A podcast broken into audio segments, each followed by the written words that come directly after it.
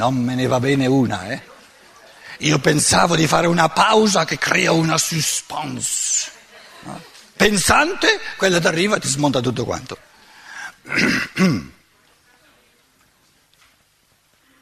Mi veniva un'immagine.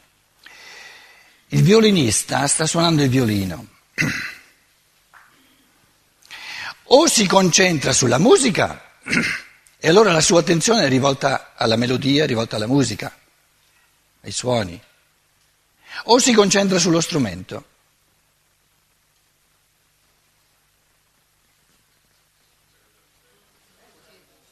No, no, no, non è giusto dire tutti e due.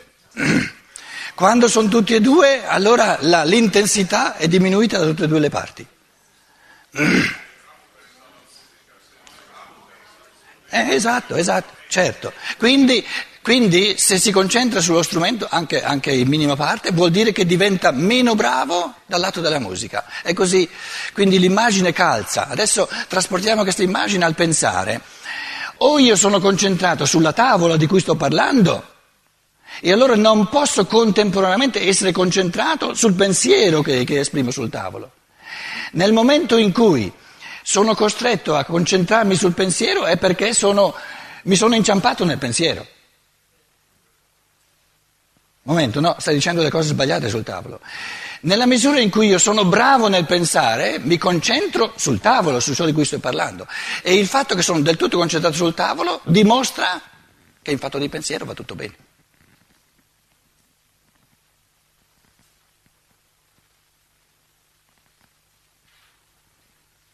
Però il paragone va ripetuto, è come una meditazione, eh, perché inverte un pochino. Eh? Perché nel caso della musica, la musica è qualcosa di spirituale, e lì ci concentriamo sullo spirituale, invece qui il tavolo è materiale, la concentrazione è sul tavolo. Quindi questo esercizio, se, se fatto, se ripetuto come esercizio di meditazione sul pensiero, ha il vantaggio che invertendo diciamo, il rapporto ti costringe a fare ancora più attenzione. E allora uno si rende conto, certo, il motivo fondamentale per cui il pensare passa inosservato è che va tutto bene nel pensare. E va tutto bene perché è la mia creazione.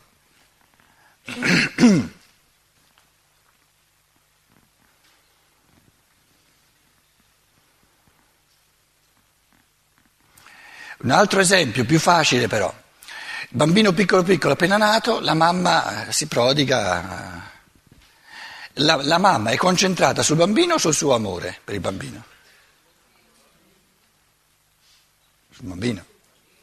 Pensa, sta pensando, ma quando sono amante io è giusto il mio amore, eccetera. Perché il suo amore passa inosservato? Perché è la sua creazione è la sua creazione, è lei, è il suo essere. Nel momento in cui rivolgesse l'attenzione, l'osservazione sull'amore è perché si è intoppato qualcosa.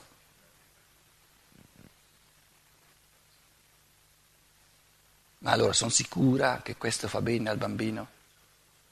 Allora pone una domanda sull'amore.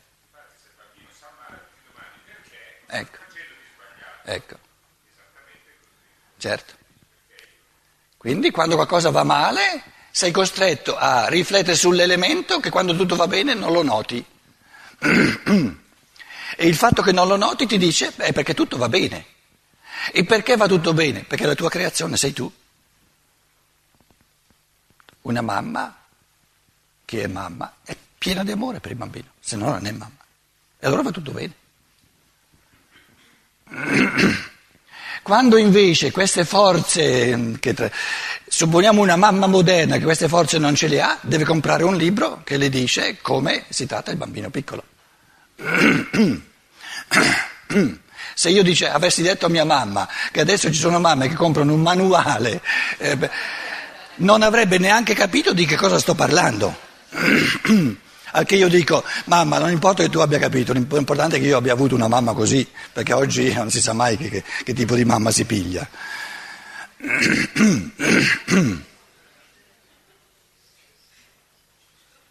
Quindi ciò che vale per l'amore vale a maggior ragione per il pensare.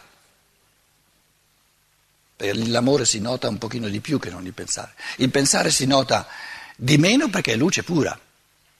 Quando la luce è accesa, un'altra immagine, tutte, tutti, tutti esercizi di pensiero che poi ognuno, eh, se, se, se, l'individuo vuole camminare nel pensiero, li deve fare lui questi esercizi. Io qui li, li, li spiffero fuori, insomma, li... Quando la luce è accesa, io non dico qui c'è luce, c'è luce, c'è luce, no, guarda le cose. Quando è che mi concentro sulla luce? Quando si è spenta.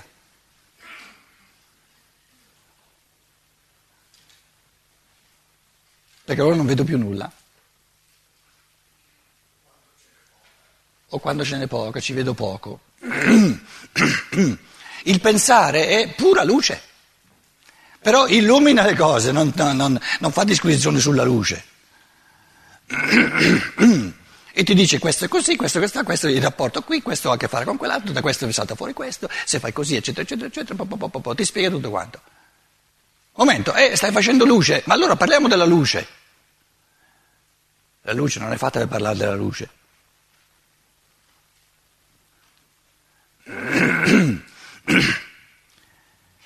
Si parla della luce solo quando non funziona.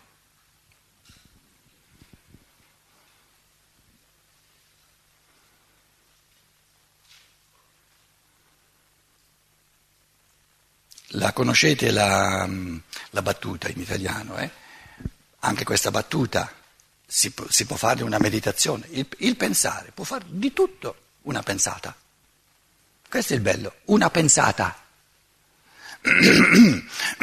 La meditazione cos'è? In linea ideale, meditare significa farsi le più belle pensate che ci siano. Allora è una meditazione. La vita ordinaria sono le pensate eh, in minore. La meditazione sono le pensate in maggiore, cioè non nel senso musicale adesso, eh, però più... Capito? Allora la battuta dice, ci vediamo, quando ci si separa si dice, ci vediamo. E se non ci vediamo, accendiamo la luce. Qualche volta poi arrivano stranieri che non sanno l'italiano, dice me lo spieghi? Wir sehen uns. Und wenn wir uns nicht sehen, wenn wir uns nicht sehen, wir machen das Licht an. In tedesco. Non, non funziona. Non funziona. Cioè il pensiero ti dice un linguaggio è una serie infinita di funzionamenti dove funziona bene. Vai in un altro linguaggio, non funziona. E allora sei costretto a fare attenzione al linguaggio. Ma nel momento in cui non funziona,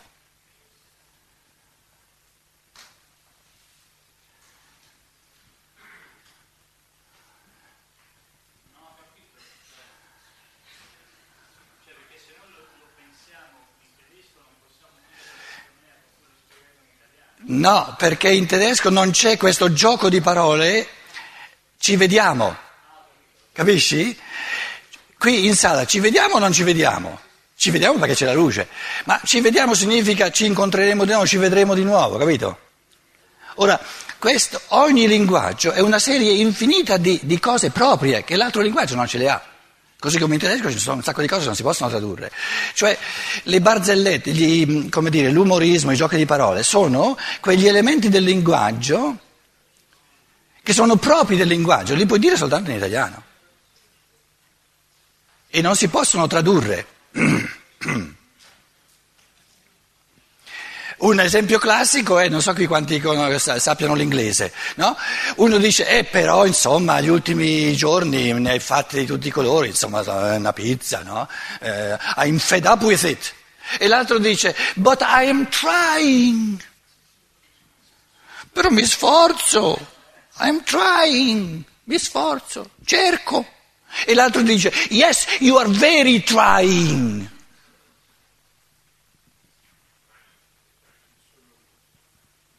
Chi lo sa bene l'inglese? To be trying significa sei proprio una palla, un rompipalle. Quindi la parola trying ha questi due significati, ma in italiano non la puoi rendere. Vedi qua i visi pallidi?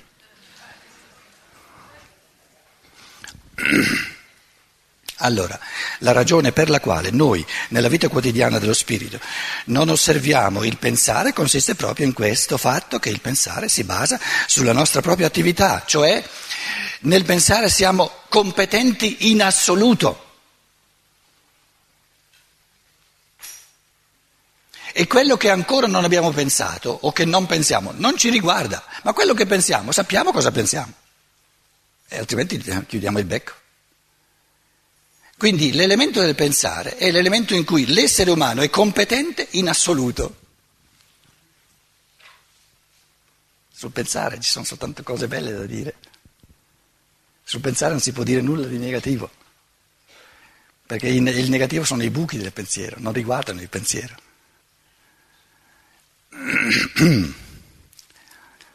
Ciò che non produco io stesso si presenta nel campo della mia osservazione come qualcosa di oggettivo e lì devo chiedermi cos'è, com'è, eccetera, eccetera, eccetera. Lì ho delle domande, ma sul pensare, su, su ciò che io produco pensando, lì non ho domande, sono tutte risposte, cioè le percezioni sono sempre domande, il pensare è risposta, il pensare dà le risposte. Tutte le percezioni sono tutte domande e il pensare dà la risposta. La percezione è, dice, la percezione mi dice cos'è? E il pensare dice una rosa, non vedi? Quindi l'essenza della percezione è una domanda posta al pensare e il pensare crea il concetto e dice questa è la risposta. Chi è quello lì? Mio amico. Come fai a saperlo?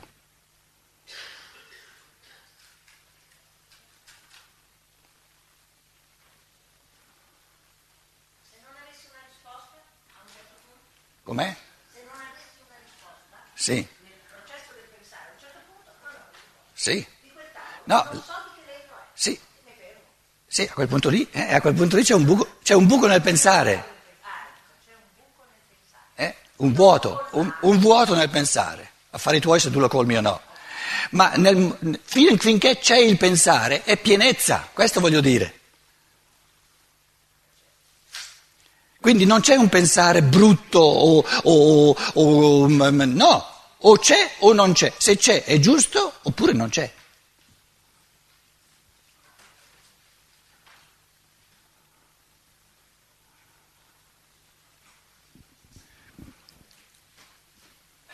Il problema psicologico di sottofondo è naturalmente il relativismo, che, che, che, che il relativismo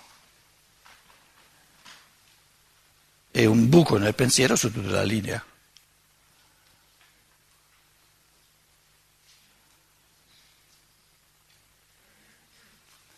Il relativismo è quel terrorismo ideologico che vorrebbe comandarti che tu nel tuo pensiero hai il diritto di avere soltanto buchi.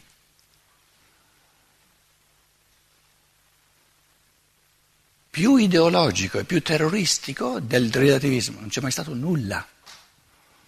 Perché il pensiero è certezza assoluta, quello che ho e quello che non ho sono i buchi, ma dove c'è il pensiero è luce. Uno non può dire sì, ma il fatto che sì, qui la luce sia accesa e che ci vediamo è relativo. No, la luce è accesa e ci vediamo. E te non hai il diritto di, di, di, di, imbattere contro di me perché dici non ci vedo, no, c'è la luce, spostati, sono io qui, no? Non mi è mai successo che con la luce dove ci si vede qualcuno mi, mi, mi abbia sbattuto contro. Quindi non è relativo il fatto che ci si vede quando c'è la luce. Non è relativo il fatto che ci si vede quando c'è la luce del pensiero. Ci si vede, si va a colpo sicuro, oppure non c'è la luce. Quindi, quindi il discorso del relativismo, ve lo, ve lo sto ponendo eh, sullo spartiacque tra lo psicologico e il sociologico, no? è, è proprio l'evidenziamento dell'impoverimento del pensiero, del pensare, come fattore culturale, che poi si trasforma in sfida individuale per l'individuo a riprendere dal punto zero il pensare per costruirlo lui poi e farne eh, diciamo, la, la, l'opera d'arte della sua libertà individuale e del suo amore individuale. E allora uno non si lascia intimorire dal terrorismo del, del relativismo.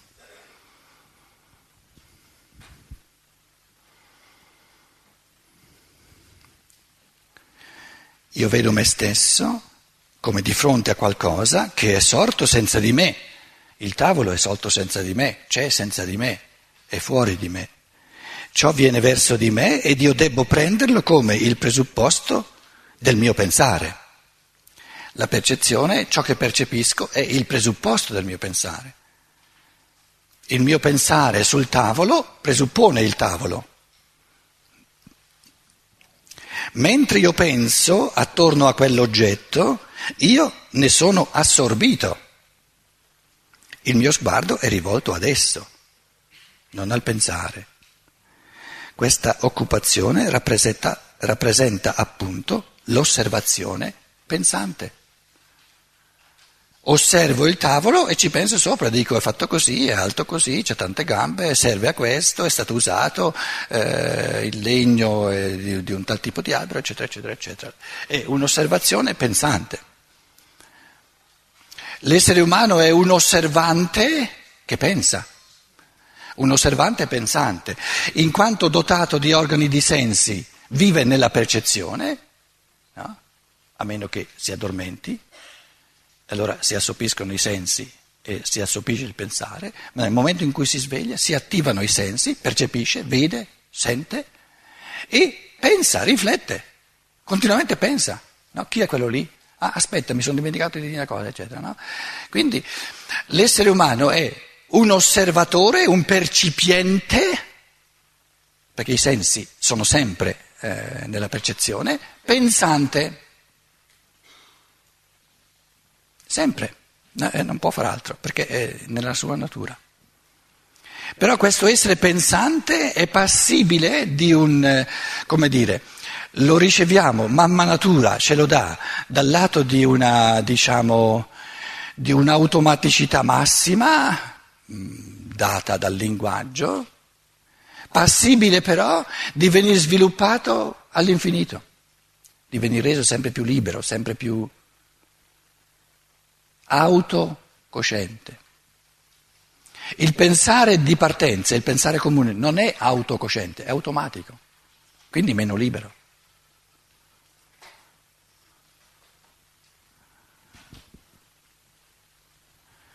È bello pensare sulle cose, ma è ancora bello sapere di pensare e, e, e rendersi coscienti che posso pensare sempre meglio.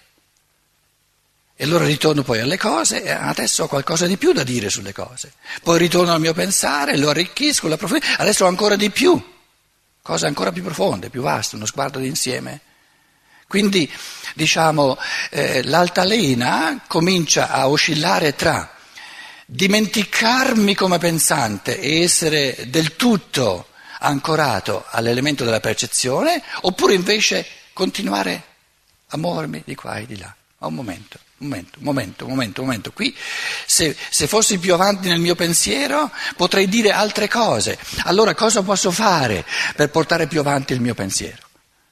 Per poi ritornare alla percezione e avere qualcosa di più da dire, più profondo, più, più bello, più vasto, che dà più gioia, più artistico, più creativo. Ma allora devo rendere il mio pensare più artistico, più cre- creativo, più vasto, più profondo, eccetera.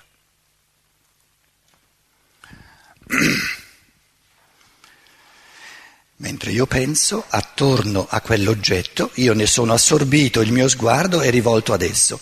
Questa occupazione rappresenta appunto l'osservazione pensante non alla mia attività, ma all'oggetto di questa attività è rivolta la mia attenzione. In altre parole, mentre penso non vedo il mio pensare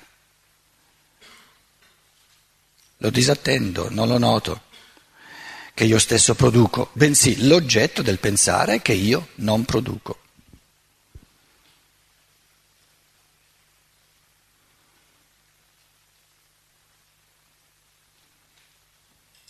Ma pongo una domanda, se il pensare funziona così bene, eh, lasciamolo stare, no? Appunto. Funziona così bene, eh, lo dico un po' mm, così mm, per far capirci, il pensare funziona benissimo nelle cose terra-terra, ma solo in quelle.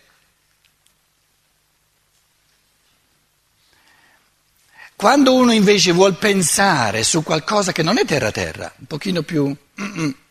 Allora si accorge e dice, ah, ah, ah, ah, qui il mio pensare fa cilecca, non te capisco, non capisco. Se non ci fosse l'esperienza del non capisco, non troveremmo mai la spinta a camminare nel pensare, a farlo evolvere, perché allora capiremmo tutto. Ma una persona che capisse, capisse tutto in partenza non capisce nulla, perché capire non significa